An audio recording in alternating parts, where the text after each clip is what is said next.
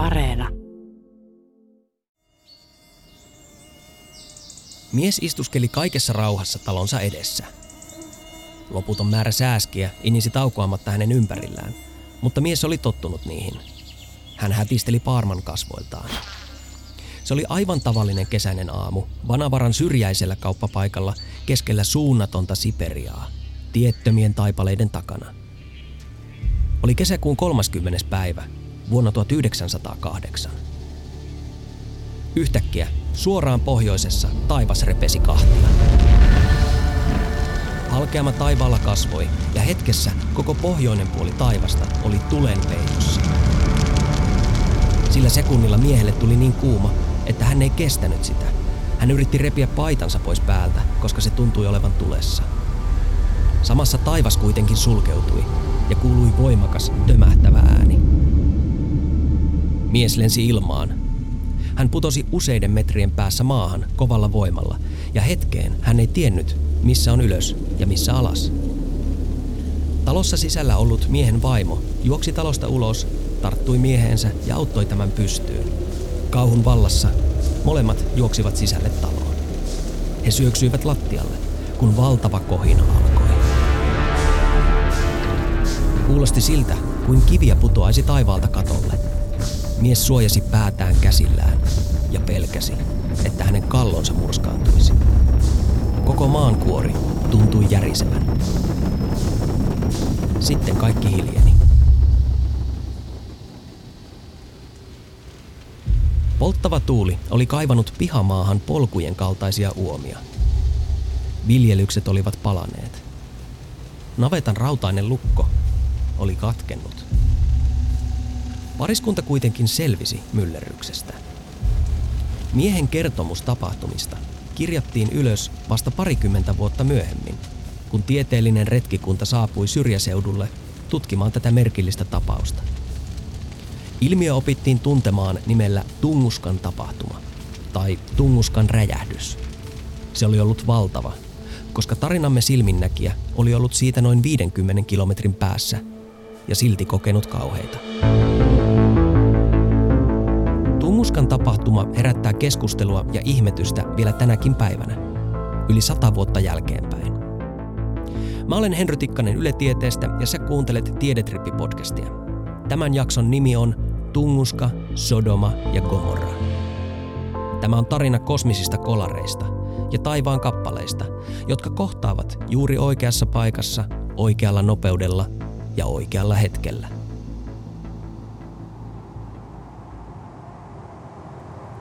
Vuonna 1927 neuvostoliittolainen tutkija ja mineralogi Leonid Kulik johti tieteellisen retkikunnan Siperian Tunguskan loputtomaan erämaahan, josta oli kuultu kummia juttuja. Noin 20 vuotta aiemmin alueella oli tapahtunut jonkinlainen valtava räjähdys. Toinen aurinko oli syttynyt taivaalle ja ihmiset olivat pelänneet maailman loppuvan. Kulikin retkikunta haastatteli harvaan asutulla alueella yhä elossa olevia silminnäkijöitä ja tutki maastoa. Löydökset olivat suurta ihmetystä herättäviä. Vaikka tapahtumasta oli aikaa kaksi vuosikymmentä, kaatuneita puita makasi yhä silmän kantamattomiin. Puut olivat hiiltyneitä ja vain paksuimpien ikipuiden katkenneet rungot törröttivät pystyssä. Metsää oli kaatunut peräti 2000 neliökilometrin alueelta. Se vastaa suurin piirtein räjähdystä, jonka liekit ja paineaalto pyyhkäisisivät kaiken matalaksi Nurmijärveltä Sipooseen. Tuhoalueen sisään mahtuisivat niin Kirkkonummi, Espoo, Vantaa, Helsinki, Tuusula kuin Järvenpääkin. Myöhemmin on arvioitu, että Tunguskan räjähdys vastasi teholtaan noin tuhatta Hiroshimaan pudotettua atomipommia. Karkeasti arvioiden se oli kuin Castle Bravo, suurin Yhdysvaltain koskaan rakentama atomipommi. 15 megatonnin ydinase, joka räjäytettiin Bikini-atollilla Tyynellä valtamerellä vuonna 1954. Leonid Kulik havaitsi, että tuhoalueen puusto oli kaatunut perhosen siipiä muistuttavaan muotoon. Puiden kaatumissuunnista oli selvitettävissä se piste, mistä puut kaatanut voima oli peräisin. Kulik päätteli, että Tunguskan tapahtuman oli aiheuttanut taivaalta syöksynyt suuri kappale. Laajoista etsinnöistä huolimatta törmäyskraatteria ei kuitenkaan löytynyt. Eikä sitä ole löytynyt tänäkään päivänä. Ei ole löytynyt edes sirpaleita. Ei, vaikka Tunguskaa on koluttu sadan vuoden ajan lukuisten kansainvälisten retkikuntien voimin. Tunguskan törmäyskraatterin puuttuminen on synnyttänyt erikoisia hypoteeseja sekä myös erittäin epätieteellisiä visioita siitä, mikä itse asiassa aiheutti räjähdyksen. Villeimmissä jutuissa puhutaan salatusta atomipommista, joka kehitettiin salassa ja edellä aikaansa 1900-luvun alussa. Toiset uskovat, että tuhon aiheuttivat avaruuden muukalaiset. Hieman järkevämmän kuuloinen kilpaileva selitys on erään saksalaisen professorin väite siitä, että maan kuoren läpi purkautuneet kaasut aiheuttivat räjähdyksen. Tunnuskan räjähdys on, on, on asteroiditutkijoille, erityisesti lähiasteroiditutkijoille, hyvin tuttu kohde, koska se on siis niin kuin, pitkään oli ainoa paraatiesimerkki vähän isommasta törmäyksestä maapallon kanssa. Näin sanoo Helsingin yliopiston apulaisprofessori Mikael Kranvik. Hän itse on asteroiditutkija ja hänen varsinainen tutkimusalansa on planetaarinen astrofysiikka. Kranvik pitää selvänä, että Tunguskan räjähdyksen aiheutti taivaan kappale, siis asteroidi tai kometta, joka törmäsi valtavalla nopeudella maan ilmakehään. Alue on niin laaja ja niin syrjässä, ja kappale räjähti niin suurella voimalla, ettei sitä jääneitä pieniä palasia ole helppo löytää. Granvik tietää, mistä puhuu, koska hän oli mukana kirjoittamassa tieteellisiä julkaisuja edellisestä tällaisesta tapauksesta. Vuonna 2013 Chelyabinskin meteori ylitti uutiskynnyksen ympäri maailmaa, ja siitä löytyy yhä videoita netistä. Niissä voi nähdä valtavan tulipallon syöksyvän halkitaivaan. Välihuomio. Näissä jutuissa menevät aina sekaisin meteorit, meteoriitit, asteroidit, kometat ja niin edelleen – Aurinkokunnan pienkappaleet jaetaan yleensä muutamaan erilaiseen luokkaan ja olennaista on muistaa, että näillä luokilla ei ole mitään hirveän selkeitä määritelmiä. Ehkä selkein määritelmä on meteorit ja meteoriitit. Meteori on hiekanjyvän kokoinen pieni kappale, joka tulee ilmakehän läpi ja loistaa siellä. Jos kappale pääsee kuitenkin maahan asti, riippumatta sen koosta, niin se on kivilaji, jolloin se on meteoriitti. Se on vain ikään kuin eri vaihe. Jos mennään ajassa taaksepäin aikaan, kun kappale oli vielä avaruudessa ennen kuin se tuli ilmakehään, niin se oli meteoroidi. Sitten kun mennään meteoroideista asteroideihin, niin se on hyvin häilyvä raja. Ainoa järkeenkäypä ero näiden välillä on, että meteoroideja ei pysty havaitsemaan teleskoopeilla, eli meteoroidi on ikään kuin piilossa taivaalla ja tulee näkyviin vasta meteoreina – kun ne tulevat ilmakehän läpi ja lämpenevät. Kaikki suuremmat kappaleet, siis teleskoopilla havaittavissa olevat, ovat asteroideja. Sitten meillä on tietysti vielä komeetat. Niiden ainoa ero asteroidien kanssa on se, että kometalla on pyrstö, joka koostuu kappaleesta irtoavasta materiasta. Chelyabinskin meteori oli siis oikeastaan asteroidi se tavallaan oli Tunguskan jälkeen se seuraava iso törmääjä. Et se oli, sen arvioidaan olleen noin 20 metriä silloin, kun se, kun se tuli ilmakehään. Ja, ja sitä, se tavallaan myös niin kuin kuumeni ja sitten räjähti ilmakehässä. Ja sitten siitä tuli niin maahan asti, tai itse asiassa jään läpi ja järven pohjaan, meni tuommoinen noin metrin koko luokkaa oleva kappale. Chelyabinsk on miljoonakaupunki Venäjän Uralilla. Vuonna 2013 sen liepeille iski täysin yllättäen asteroidi ja 1600 ihmistä joutui sairaalaan. Kyse ei ollut mistään tähdenlennosta. Arvioiden mukaan maan ilmakehään syöksyi jopa 10 000 tonnia painava, siis 10 miljoonaa kiloa painava kivinen kappale, joka liikkui parinkymmenen kilometrin sekuntinopeudella. Ilmakehän kitka kuumensi kappaleen muutamassa sekunnissa niin, että se räjähti joidenkin kymmenien kilometrin korkeudessa. Räjähdyksessä vapautui energiaa arviolta 500 kilotonnia, joka vastaa noin 30 Hiroshiman atomipommia.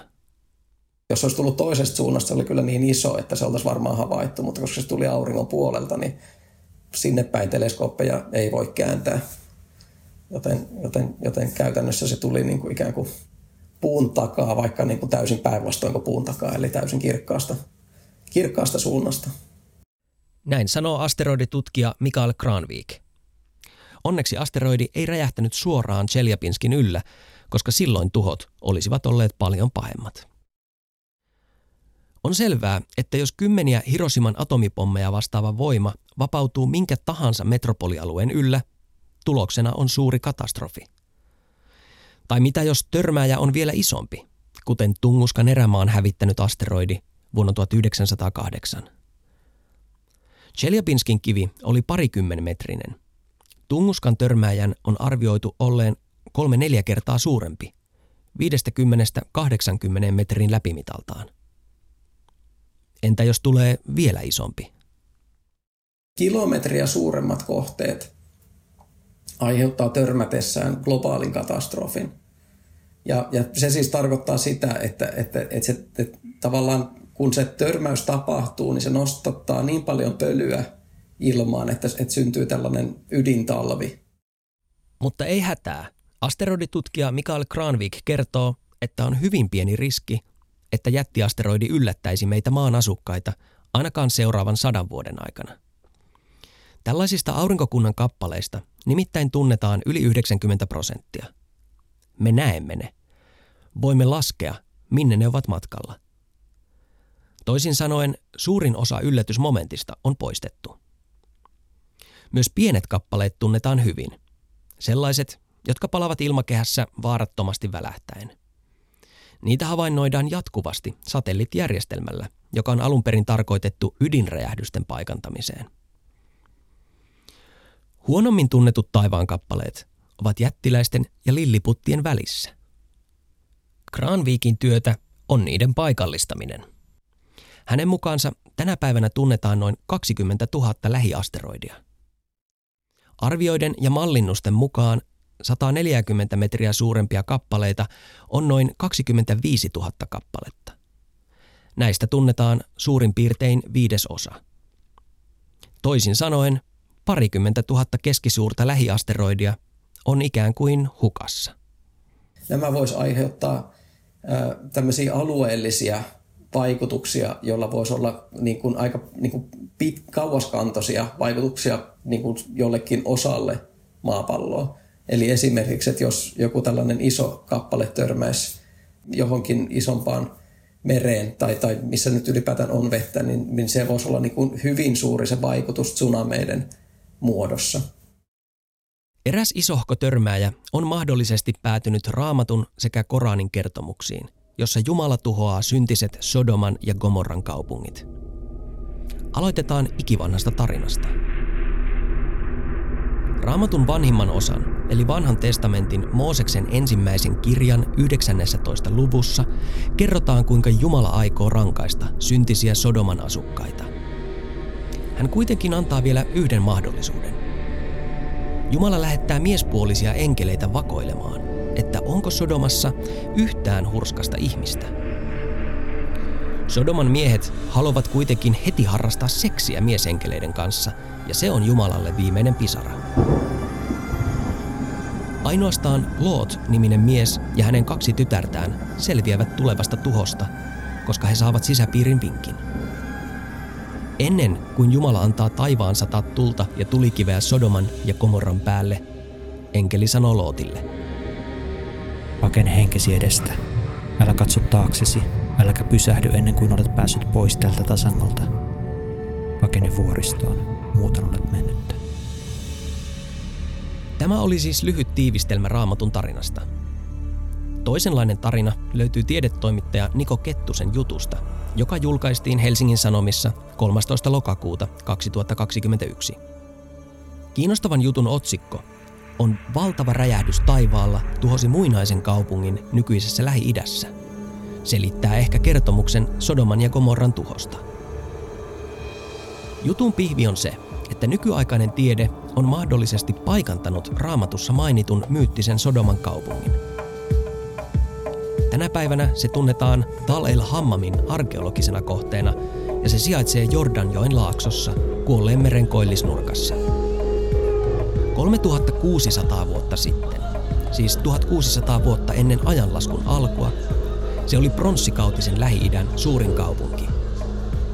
Siellä saattoi elää jopa 50 000 asukasta, mikä olisi valtava määrä tuon ajan kaupungille. Koko Suomen alueella eli tuolloin ehkä kymmenisen tuhatta ihmistä. Tal el Hammam oli siis merkittävä keskus, kuin oman aikansa New York. Loistava ja eläväinen kaupunki suurine palatseineen. Se oli suurempi kuin alueen muut merkittävät kaupungit, kuten Jerusalem tai Jeriko.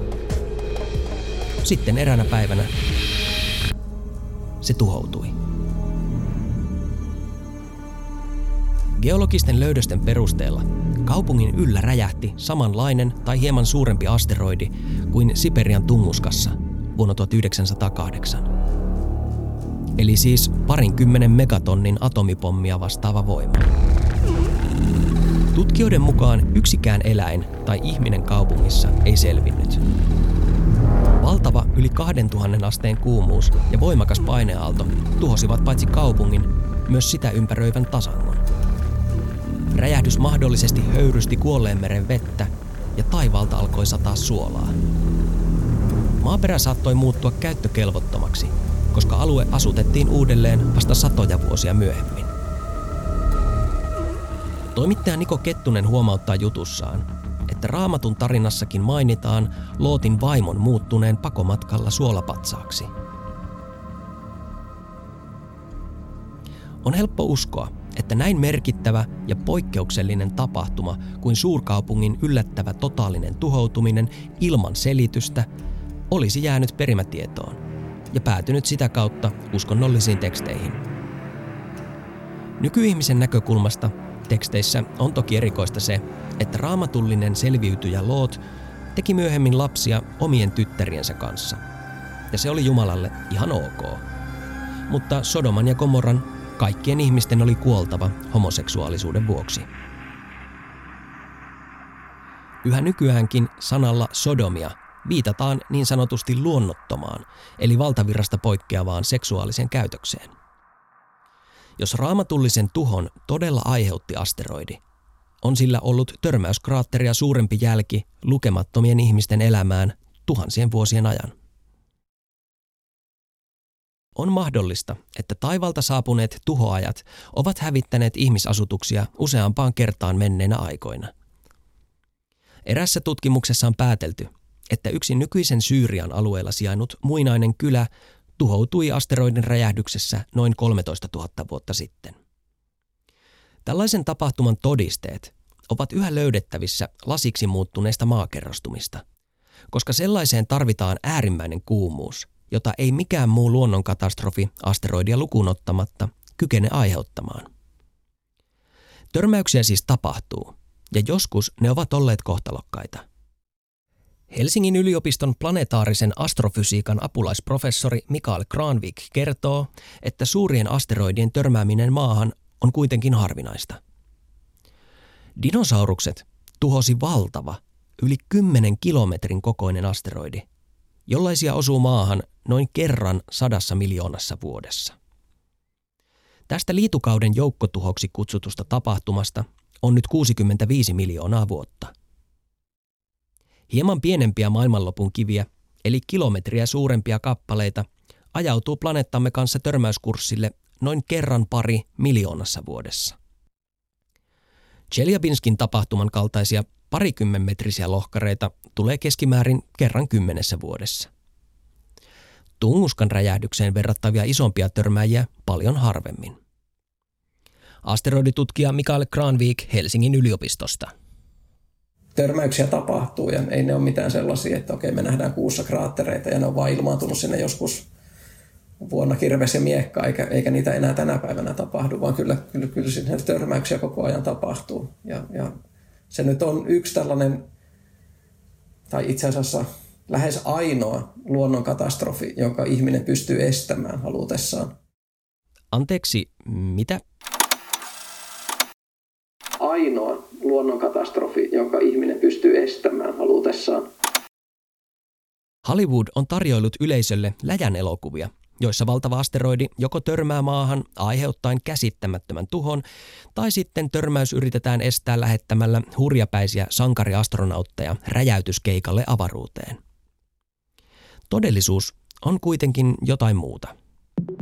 Tavallaan helpoin mahdollisuus, mitä nyt tullaan testaamaan myös, on tällainen, että törmäytetään. Meillä on joku avaruusluotain, massiivinen avaruusluotain, ja törmätään sillä siihen asteroidiin ihan niin kuin vain iskemällä. Ja, ja, ja sitten tämä törmäys aiheuttaa sen, että se rata muuttuu tarpeeksi pitkän ajan kuluessa, jotta se ei risteä maapallon radan kanssa ihan just oikealla hetkellä. Granvik kertoo NASAn DART-luotaimesta, jonka missio on törmätä erään asteroidijärjestelmän pieneen kuuhun. Hankkeessa ovat mukana myös Euroopan avaruusjärjestö ESA sekä Suomen valtion omistama teknologian tutkimuskeskus VTT. Siis, se on niin siis turvallinen testi sikäli, että, että siinä siis tosiaan siihen, se kuu Dimorphos kiertää tätä Didymos-asteroidia ja se, se törmääjä ei ole hirveän iso, ja se, mitä sitä yritetään nähdä, vaan miten, se, miten sen kuun kiertorata muuttuu sen asteroidin ympäri. Ja sitten pystytään arvioimaan, että kuinka tehokas tällainen törmäys itse asiassa on. DART-luotaimen mukana on pieni satelliitti, joka vapautetaan ennen törmäystä kuvaamaan törmäyshetkeä. Tapahtumaa tarkkaillaan myös avaruusteleskoopeilla sekä maan päällä sijaitsevilla suurilla teleskoopeilla. Granvikin työryhmä on tässä mukana. Vuoden kuluttua asteroidijärjestelmää lähetetään tutkimaan ESAn Hera-luotain, jossa Suomi on osallisena. Suomikin kustantaa teknologiaa siihen yhteen näistä kubesateista, että mikä lähtee sillä Hera, Hera-luotaimen kanssa. Niin, ja muutenkin tosiaan ollaan mukana siinä projektissa. Suomesta on, on tota VTTn kehittämä tämmöinen hyperspektrikamera, jolla saadaan kuvattua ikään kuin pintaan antaa niinku kuvan, mutta sitten jokaisella pikselillä on myös spektri. Eli saa niinku sekä kuvaa että koostumusta sitten pinnasta. Et se on niinku tosi, tosi hieno laite ja, ja, ja siinä VTT on ihan, ihan tota niin, niin maailman huipulla.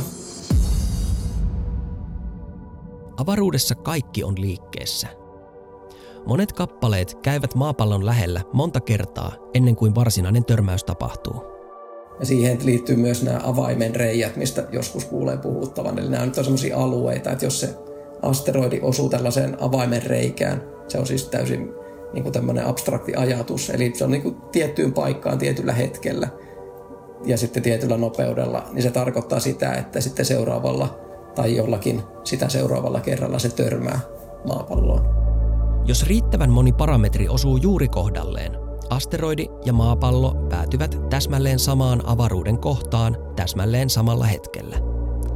Siitä seuraa kosminen kolari. Chelyabinsk, Tunguska, Tal el Hammam, liitukauden joukkotuho ja niin edelleen.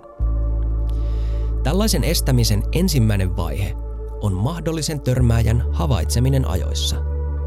Ja se on asteroiditutkija Mikael Kranvikin työtä. Mä tutkin erityisesti asteroidien rata- ja koko jakaumia, joista sitten johdetaan nämä niin kuin uusimmat ennusteet sille, että kuinka usein asteroideja törmää maapalloon ja, ja vastaavaa. Ja, ja niiden meidän mallien, jotka on siis ne parhaat, mitä on tällä hetkellä olemassa missään, niin niiden mukaan se törmäys sekä Tunguska että Chelyabinsk on, ne on niin kuin, ne ei ihan sovi sinne malliin, että jotain pientä, siis suurin osa me pystytään selittämään, ne on niin kuin melkein siellä mallin sisällä, mutta siinä on jotain, joka nyt ei, ei aivan täsmää.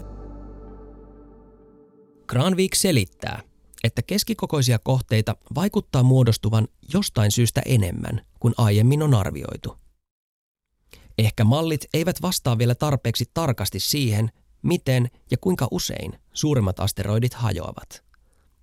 Mutta kun mallit saadaan täsmäämään, ja mahdolliset törmäjät havaitaan ajoissa, niin silloin pienikin töytäisy voi riittää. Esimerkki. Havaitaan asteroidi, jonka rata lasketaan. Tulos on, että se ohittaa maan yhdeksän kertaa, jonka jälkeen kymmenes kohtaaminen tapahtuu 30 vuoden päästä ja silloin se törmää maahan. Kun toimiin ryhdytään heti, voi olla, että kappaletta täytyy siirtää vaikka vain 50 metriä johonkin suuntaan. Siis että kappale on 50 metriä eri paikassa jollakin tietyllä ohituksella. Se välimatka kertautuu ja muuttaa asteroidin rataa niin, että kymmenennellä ohituksella se on jo riittävän kaukana eikä törmääkään. NASA testaa nyt DART-luotainta, jolla törmätään pieneen kappaleeseen. Muitakin ideoita on. Esimerkiksi laaserilla tai keskitetyllä auringonvalolla voitaisiin kuumentaa asteroidin pintaa. Tämän tempun idea on tehdä asteroidista kometta, eli lämpö nostattaisi asteroidin pinnasta materiasuihkun, joka työntäisi kappaletta radaltaan. Mutta niitä, niitä on niinku liuta kaiken näköisiä erilaisia. Että on sitten näitä gravitaatiotraktoreitakin, että ei meidän tarvitse niinku edes koskea siihen niinku millään tavalla. Että jos on tarpeeksi massiivinen luotain tai avaruusalus, me voidaan parkkeerata se siihen sen asteroidin viereen. Se alkaa pikkuhiljaa se asteroidi tulemaan sen, sen, sen, sen tuota, luotaimen luokse ihan gravitaatiovaikutuksesta. Ja tällä tavalla, kun aikaa on, jos sitä on tarpeeksi, niin, niin, niin sitten se, se, se riittää siihen, että silläkin tavalla saadaan riittävä vaikutus. Elokuvissa asteroideja räjäytellään ydinaseilla. Idea ei ole tuulesta temmattu, vaan taustalla on oikeita suunnitelmia. Silloin kun tota, kylmä sota loppu 90-luvun alussa, niin silloin tuota, Jenkeille varsinkin, varsinkin tuota ydinase laboratorioissa tuli, tuli tenkkapoo, että mitäs, mitäs, mikä meidän rooli nyt tässä uudessa maailmassa on. Ja, ja aika pian sen jälkeen sieltä alkoi tulla niin kuin ehdotuksia, että, että, että tämmöiset asteroiditörmäykset varmaan pitäisi estää jotenkin. Ja niitä, heitä, sitä porukkaa käy vieläkin paljon meidän kokouksissa, jossa siis mietitään siis näitä eri, niin kuin, mit, mitä tehdään, kun törmätään tai pelataan tämmöisiä niin kuin larppeja. Niin siellä on, on, on nämä tuota, on nämä tuota, tohtori Outo Lemmetana mukana ehdottamassa ydinaseita. Tunguskan törmääjä oli 25-kerroksisen kerrostalon kokoinen kappale, joka syöksyi ilmakehään noin 50 000 kilometrin tuntinopeudella. Se räjähti ilmakehässä kuin voimakas ydinase ja hävitti 2004 kilometriä Siperian erämaata. On mahdollista, että 3600 vuotta sitten – Samanlainen tapahtuma hävitti raamatulliset Sodoman ja Gomorran kaupungit. Vuonna 2013 täysin puskista tullut asteroidi räjähti Cheljabinskin kaupungin liepeillä ja yli tuhat ihmistä joutui sairaalaan. Tarinan opetus on se, että asteroidien törmäykset maahan ovat todellinen uhka. Niitä voi tapahtua. Ennen ihmiskunnalla ei ollut mitään keinoja edes havaita kosmisia törmääjiä, mutta lähitulevaisuudessa niiden törmääminen voidaan ehkä jopa estää. Sen mahdollistaa tiede, teknologia ja kansainvälinen yhteistyö. Se maksaa rahaa, mutta vielä kalliimmaksi tulee se, jos kosminen kivi tipahtaa yllättäen sylimme. Kiitos, että kuuntelit Tiedetrippi-podcastin jakson Tunguska, Sodoma ja Gomorra. Mä olen Henry Tikkanen Yle Tieteestä ja äänisuunnittelun tähän jaksoon on tehnyt Tuomas Vauhkonen. Jos tähdet ja avaruus kiinnostaa, niin Yle Areenasta löytyy siihen tiedonjanoon toimittaja Elis Johanssonin luotsaama Tähtisarja podcast.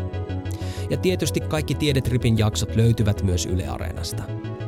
Muita avaruusaiheisia jaksoja ovat Unohdettu astronautti, Pyrstötähden metsästys, Suomi Marsissa ja Aurinkokuningas Risto kahdeksas. Tavataan taas seuraavalla Tiedetripillä.